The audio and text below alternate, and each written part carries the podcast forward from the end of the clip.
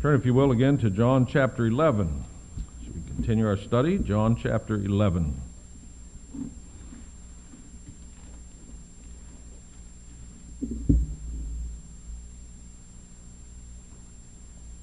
We'll be looking at verses 17 to 27 today in the middle of this account of Lazarus. You know, nobody likes funerals. I know pastors don't. And uh, certainly family members don't, and friends don't. I just don't know anybody that likes funerals. But there is one good thing about funerals I've noticed. There, the reality of death cuts through all the layers of religious barnacles that attach themselves to us over the years. There is where the rubber meets the road spiritually in our faith. There we can often observe whether our Christianity is real or whether it's just a cultural thing that we inherited from our parents. For there, in the face of death, our faith either sounds very hollow and starts to fall apart, or it thrives and makes us bold and assured Depends on what it's made of. When it's tested by death. Our text this morning, Jesus has gone back to Bethany and he's arrived just after Lazarus' funeral, still in the time of mourning. Everybody's still around. It's quite an event in those days.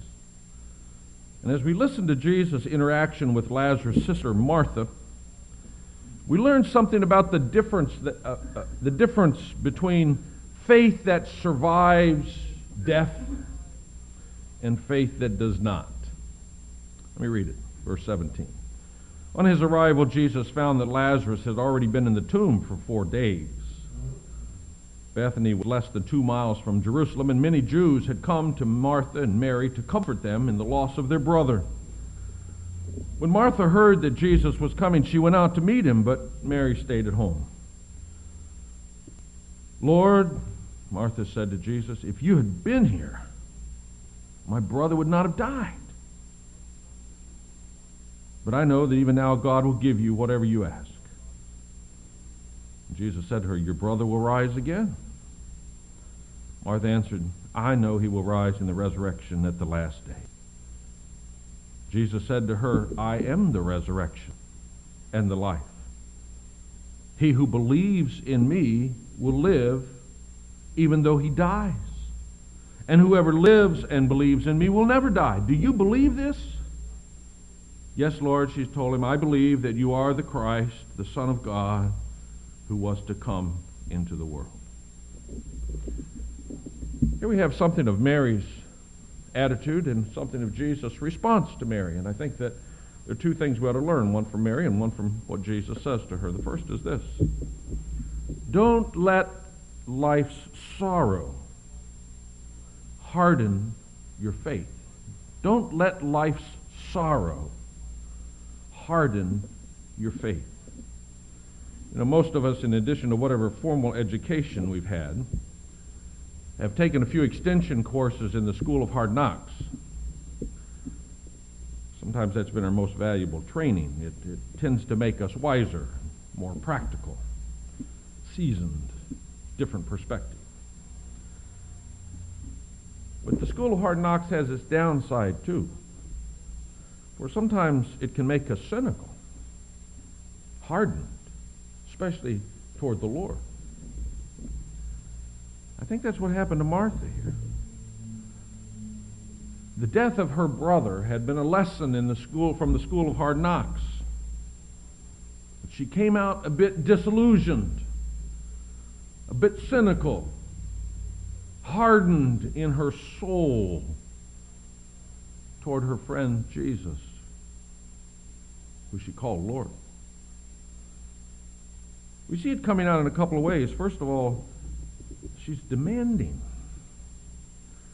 Martha had a little problem with this. Remember the incident before when she got upset at her sister and came to Jesus and said, Tell my sister to get up and get busy. Help me. But we thought that maybe that had changed. You remember the message that she sent to Jesus, she and Martha? Lord, the one you love is sick. We talked about that last week. Here, here Mary and Martha are resting in Jesus' love. He loves Lazarus. If he knows, that's enough. But now listen to her. Verse 21. Lord, if you had been here, my brother wouldn't have died. Where were you? She say. She, had an agenda. Jesus should be here. He should be here when I call. And he should be here doing what I want. Jesus let her down. He didn't do what she wanted. He didn't come when she called. He wasn't there. And the consequences were terrible. Lazarus died. She wants an answer. Well, admittedly, there's a sound of faith. And I know you, whatever the Lord, you ask, God will do. Except she doesn't really believe that because later when Jesus asked her to roll the stone, she says, No way. stinks. He's been in there four days. She didn't really believe Jesus could do whatever he asked of the Father. I fear that this has a familiar ring to it. We believe in Jesus. We love all of his promises. We expect him to come through for us when we ask. But if he doesn't, well, he's got some explaining to do. You promised. I asked. You didn't do what I said. The second issue with Martha, though, is not just her demanding spirit that comes out, but her disappointment profoundly changed her faith, I think. We would probably say she was disillusioned. She learned from the school of hard knocks not to expect so much. Her idealism that the Lord Jesus was really a factor in her life kind of got shattered. Now she's more realistic about her faith. We see that in this exchange in verse 23 and 24. Jesus says, Martha, your brother's going to rise. And what does she say? Oh, thank you, Lord. I knew that you hadn't forgotten about us. Lord, I knew that you, your, your wisdom and your power was perfect. And that, oh man, oh, people are going to see your glory, Lord. Well, no, she didn't say that. She says rather dispassionately, I suspect, yeah, I know he's going to rise on the last day. You see what's happened here? Martha still believed the right things. She accepted the biblical teaching of the rabbis of the resurrection someday. But something died in her. She had trusted Jesus, sent him word of Lazarus' illness, rested in his love, and he let her down. And she was not about to get her hopes up again. Something died inside. Martha's faith has been reduced to a system of facts. Oh, she's not abandoned her faith, but she has become hardened. Her faith consists of facts from the past, once upon a time, and facts about the distant future in the sweet by and by. Oh, but it has nothing to do with today. It doesn't touch the reality of this moment anymore. It doesn't even address the realities of this hard, cold world where she lives and grieves. She let life harden her. Sound familiar? I suspect that this has been played out many times, even in the lives of us who sit in this room. There was a time when you were zealous, believed God was a factor in every decision and every moment of life. But then he didn't do what you thought. You asked and he didn't seem to answer. And you got so disappointed and perhaps angry that you just wanted to walk away and say, I don't, don't believe any of that stuff anymore. But maybe you couldn't bring yourself to reject the Lord outright. Maybe you didn't want to have to take on all the criticism of your Christian family or friends. And so instead, you just pushed the whole matter back into ancient history or pushed it out into the distant future.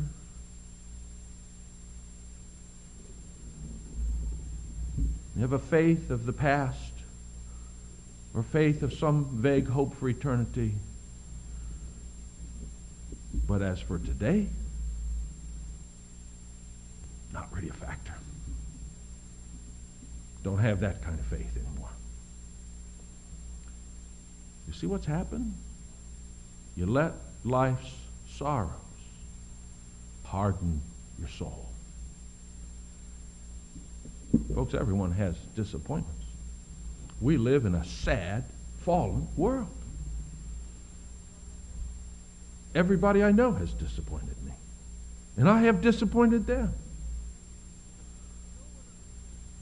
And no one understands why God does what he does or why he doesn't do what he doesn't do. God is God. We understood him, we'd be God. Who are we to demand of him? And how foolish to think that God was God long ago and he will be again someday, but today he's not a player. Either he's God or he's not, past, present, and future. Don't let life's sorrows harden your soul.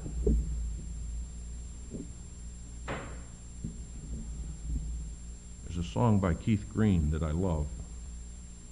Probably my very favorite Keith Green song because it addresses this issue when I find it in my own heart.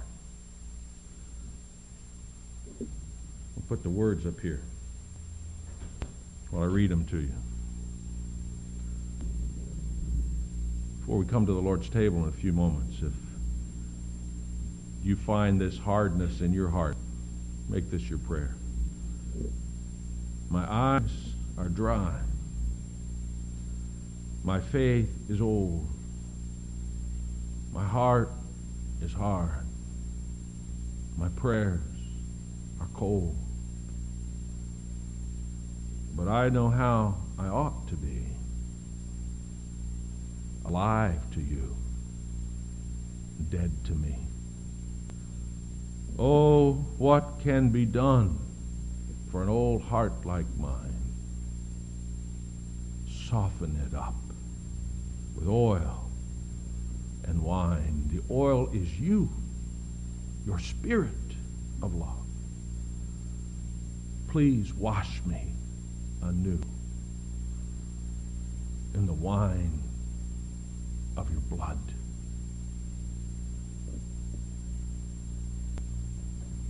Learn a lesson from Martha. Don't let life's sorrow harden your soul. And there's another lesson I think we need to learn from our text, and this is we learn from the way Lord the Lord addresses Martha's uh, attitude.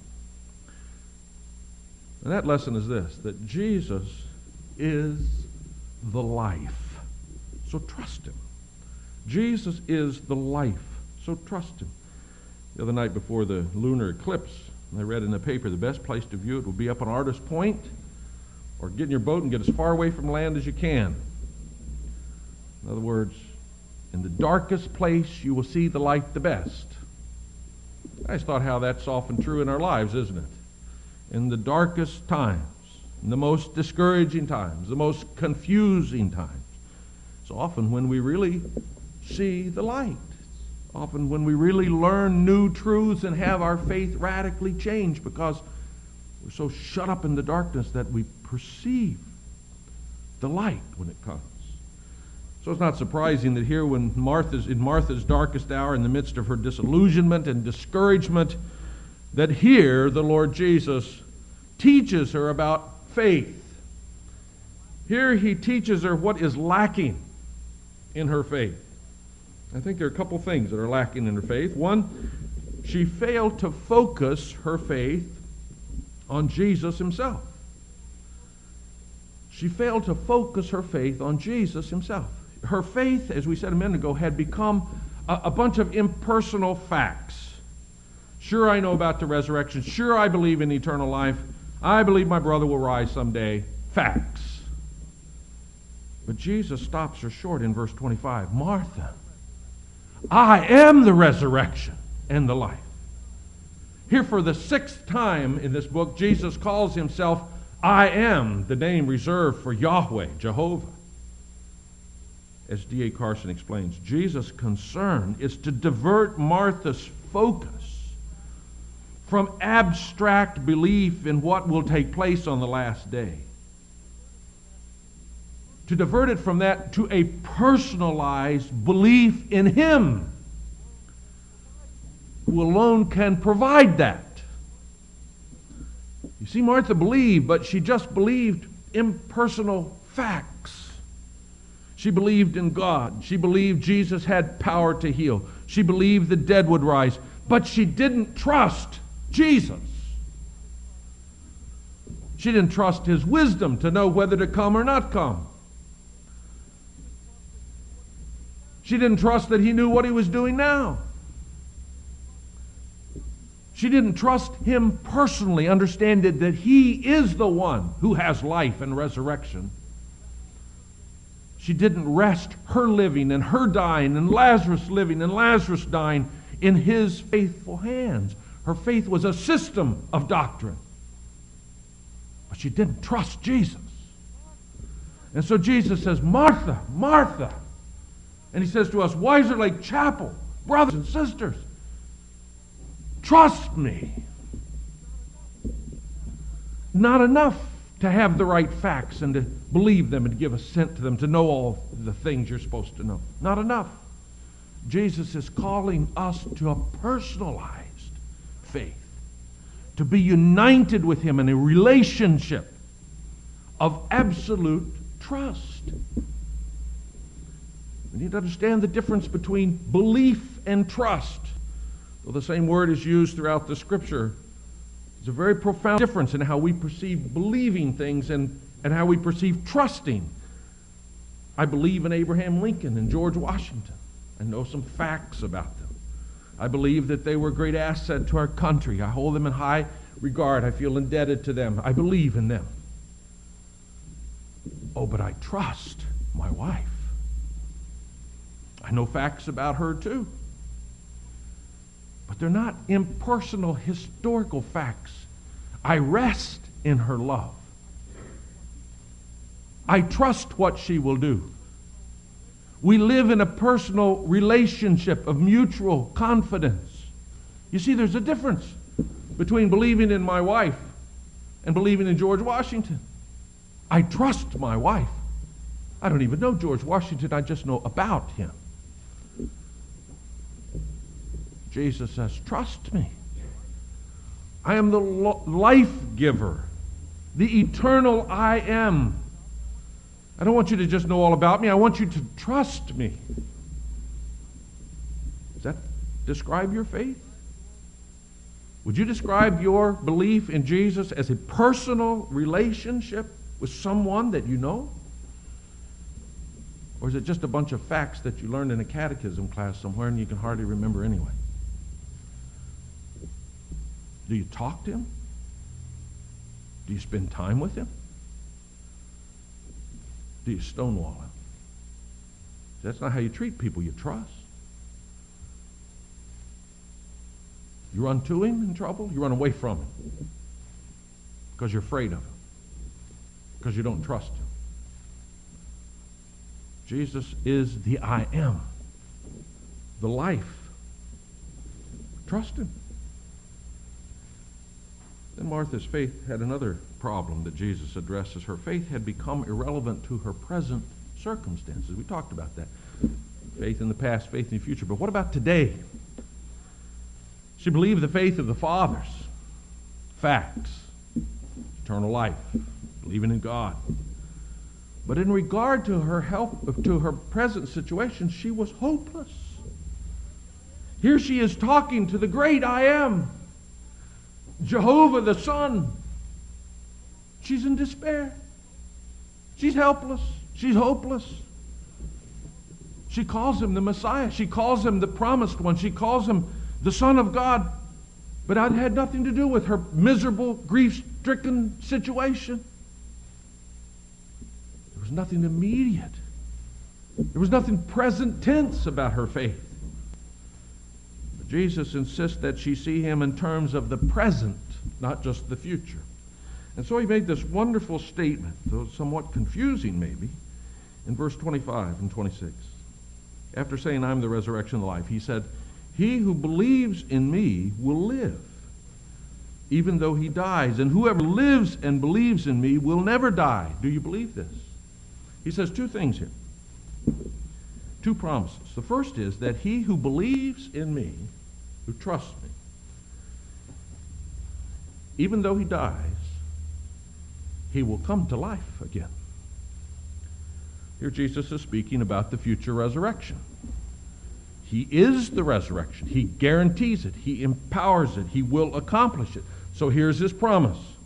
If you believe in Jesus, if you trust in Jesus, even though you die, which everyone will, you will come to life. You will be raised again on the last day. Everyone know how to be certain if you're going to heaven or not? This is it right here. Jesus is the one who raises the dead. He has resurrection power. Those who trust in him, who have come to the end of themselves and have stopped trusting themselves and transferred their trust to him, who no longer think that they're good enough but believe that he is merciful and he died for them, those who trust in him will live again, will come to life on resurrection day. It's Jesus' promise. Trust him. He's the life you will live. But then Jesus goes on to say a second thing, and this is what Martha needed so much to hear. He who believes in me and therefore has life, lives now with spiritual life, that person will never die. Here, Jesus' emphasis is not what's going, on what's going to happen someday. Here, he's talking about what's happening today. Jesus is the life giver right now. Those who believe in him live right now. And that life is of eternal quality. It will never end. The person will never die. Oh, our bodies will wear out. They'll put them in the ground. But the sting of death and judgment that makes death such a terrible reality is removed for those who are children of God. Death in Jesus is no more than walking through the door into the fullness of eternal life that we've been enjoying already. This is what Martha knew nothing about. Death was so tragic. Even the resurrection gave her no hope. God had let her down. She was in despair. But Jesus wants her to see the present spiritual reality that she'd completely missed because Jesus himself is the resurrection and the life. Those who know him, those who trust him, live right now with such a profound life that you have to say, Death is not even death for them anymore. They'll live forever. Pastor Bruce Milne put it this way The life Jesus gives is nothing less than the indestructible life of the resurrection, the very life of the deathless God Himself. Moreover, it is His gift here and now. Martha believes in some such life at the distant horizon of history when the Messiah eventually appears. But Jesus invites her to reshape her hope radically.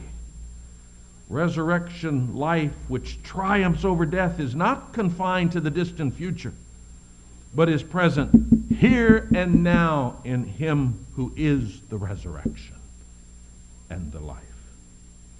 Martha, do you believe this? Jesus said. Do you believe this? Well, no, she didn't quite get it. I believe that you're the Messiah, the Son of God, the one who would come. That's not what he asked her. She didn't quite get it. She still couldn't really answer him directly. I don't think she still understood. Do you? Do you believe this? Do you understand that radical eternal life is now being given to all who believe, who entrust themselves to Jesus? Folks, that's completely different than so much of the Christianity that we've seen all of our lives. We're talking about people who were dead to God, whether they were sitting in church or not. They were dead inside. They were slaves to sin, no matter what kind of front they put up. In fact, they serve sin inside. Those people being made alive inside and free of the bondage. We're talking about the living Spirit of Jesus, the Holy Spirit, coming to enliven us and live in us and walk with us. Oh, this is no trying to fill all the squares kind of religion. This is nothing less than brand new life. And this morning, Jesus offers it to us. Jesus is the life. Trust him. He will raise the dead, those who believe in him. But he gives life right now to them first. So that death is not even death anymore. And so Jesus pressed Martha and he presses us this morning. I know you believe a lot of true facts. I know you know a lot of things about the faith. But do you trust me? Will you entrust your life and your circumstances to me? Will you rest confidently in me? Will you trust me to know what I'm doing? To know what's best? Will you trust me not just for pie in the sky by and by, but will you trust me today for your very life? Someone once said, You will die the way you lived. And I believe it. Those who've been trusting Jesus and enjoying his life die with confidence, knowing that they're entering life eternal life in all of its fullness. And those who live trusting themselves die the same way, still trusting themselves, never able to bring themselves to trust the Savior. Jesus is the life. Trust him now.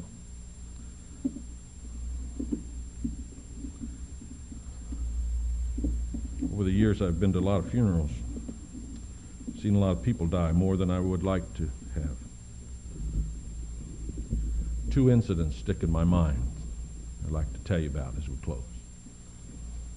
The first church, only a few weeks into my first pastorate,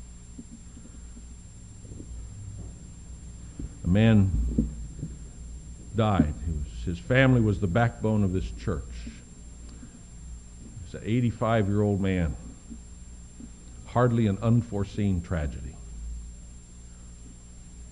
But his family was devastated. I was a young guy, second funeral I'd ever done.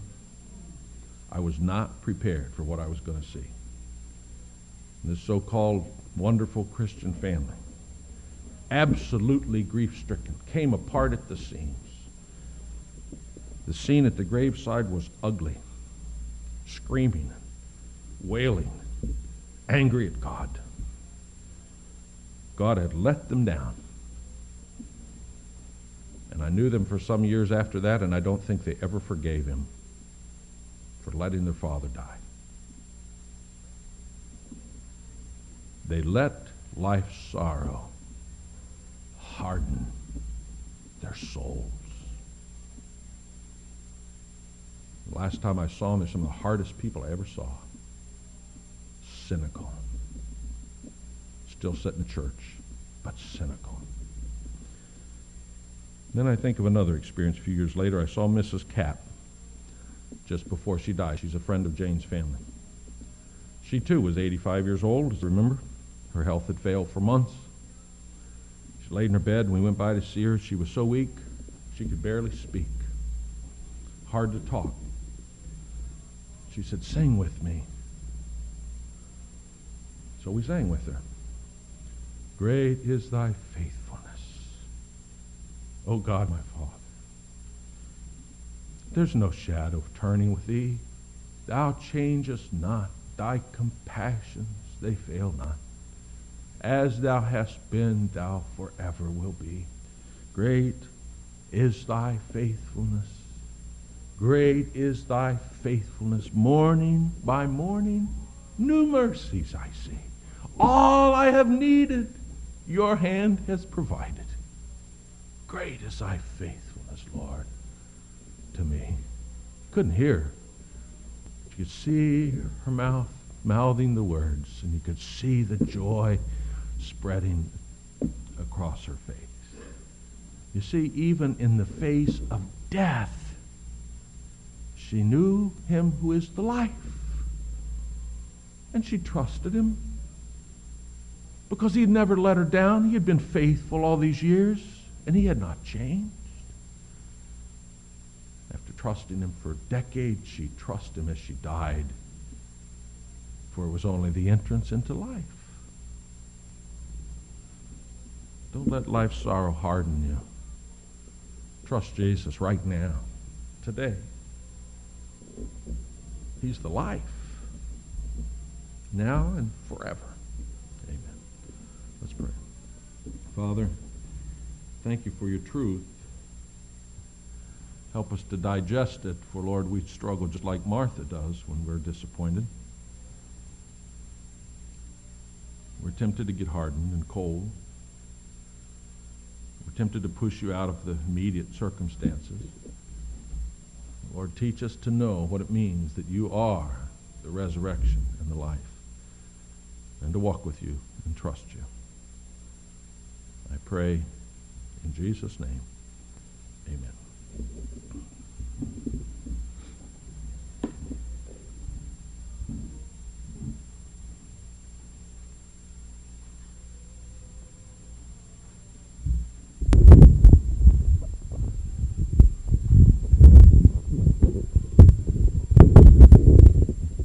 As we come to the Lord's Supper, we find out how this can all be true.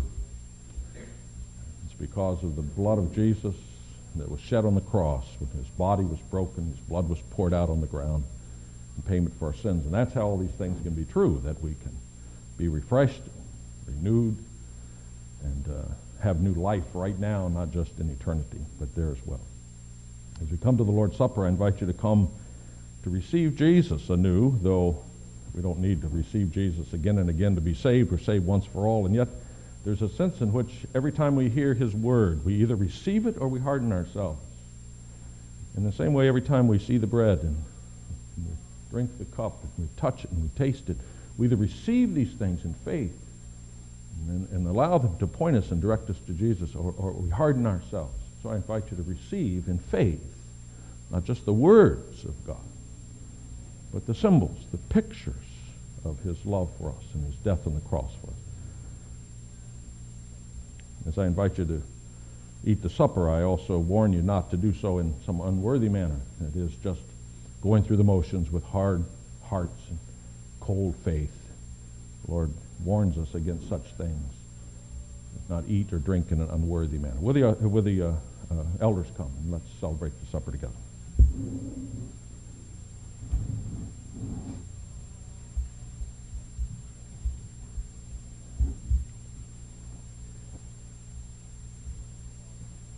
Pray? Thank you, Father, that you have given us new life in Jesus. And Lord, we never want to forget what that cost. We Never want to forget how it is that you did that. That you took on human flesh. That you lived, Lord, in a body like us. You became one of us, except without sin. And then that you willingly went to the cross, Lord Jesus, and poured out your life's blood on the ground, wasted your life, it would seem, in order that we might be saved. You became the, the Passover lamb, the sacrificial lamb who died in our place. Thank you, Lord Jesus. As we eat this bread, may we be reminded that this is not some far off spiritual truth only, that this, Lord, is a very physical reality that in a body you hung on the cross. And as we drink the cup, may we realize, Lord, that It was your lifeblood with which you paid for our sin. May our hearts be drawn to you, to love you, and to trust you more we eat the supper together. In Jesus' name we pray. Amen.